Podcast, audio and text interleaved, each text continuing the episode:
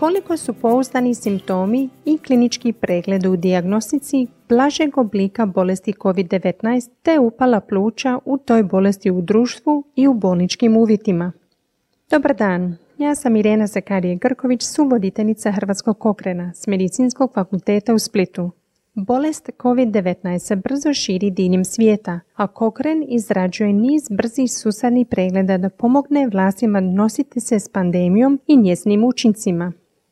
Jedan od tih pregleda objavljen je u lipnju 2020. godine, te istražuje pouzdanost korištenja kliničkih parametara i simptoma da bi utvrdili imali netko bolest. Zamolili smo glavnog autora Tomasa Strufa s katoličkog sveučilišta Leuven u Belgiji da nam kaže zašto je taj pregled poseban i što su pronašli. A doktor znanosti Andrija Babić, specijalizant hitne medicine iz Zavoda za hitnu medicinu Splitsko-Dalmatinske županije i član Hrvatskog kokrena, prevoje razgovor i govorit će nam o tome.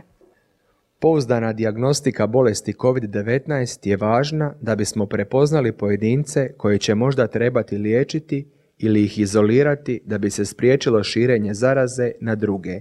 Također je važno ne etiketirati nekoga zaraženim ako to nije, jer to može voditi do dodatnog nepotrebnog testiranja, liječenja i izolacije, bilo pojedinaca za koje sumnjamo da imaju COVID-19 ili njihovih bliskih kontakata, te također može dovesti i do krivog uvjerenja da netko ima imunost za budućnost.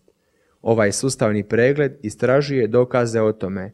Autori su željeli saznati koliko su pouzdani simptomi poput kašlja, vrućice ili proljeva, te parametri iz kliničkog pregleda poput povećane srčane frekvencije za dijagnostiku blažeg oblika bolesti COVID-19 i upale pluća koja se pojavljuje u toj bolesti. Autori su tražili istraživanja objavljena od siječnja do travnja 2020. godine i uključili su ukupno 16 istraživanja sa samo nešto više od 7700 pacijenata. Ta su istraživanja ispitivala 27 različitih pojedinačnih simptoma i kliničkih parametara, ali nisu jasno razgraničila blaži oblik COVID-19 bolesti od COVID-19 upale pluća, pa su autori svoje rezultate morali prikazati zajednički za oba ta stanja. Pouzdanost pojedinačnih simptoma i kliničkih parametara se dosta razlikovala među istraživanjima. U svim uključenim istraživanjima je dijagnoza bolesti COVID-19 potvrđena najpouzdanijim dostupnim laboratorijskim testom. Istraživanja su provedena u bolničkim uvjetima, te rezultati nisu reprezentativni za pojedince koji se javljaju sa simptomima izvan bolnice. Dva najčešće istraživana simptoma su bili kašalj i vrućica. Rezultati su pokazali da na svakih tisuću odraslih osoba sa simptomima otprilike 170 njih ima COVID-19.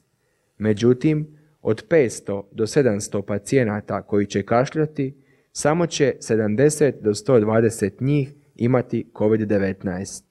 Naspram tome, od 300 do 500 pacijenata koji ne kašlju, 50 do 100 njih zapravo ima COVID-19. U istoj skupini od 1000 odraslih osoba, 100 do 300 pacijenata će imati vrućicu, a samo 10 do 150 njih će imati COVID-19, što znači da od 700 do 900 pacijenata bez vrućice, njih 30 do 160 će imati COVID-19. Zaključno, ovaj sustavni pregled istraživanja iz prva četiri mjeseca 2020. godine pokazuje da nijedan pojedinačni simptom ili klinički parametar nije dobar u prepoznavanju ima li pacijent koji se javi u bolnicu COVID-19. Autori nisu pronašli istraživanja koja bi ispitivala pouzdanost više simptoma ili kliničkih parametara korištenih zajedno, kao što je uobičajeno u kliničkoj praksi.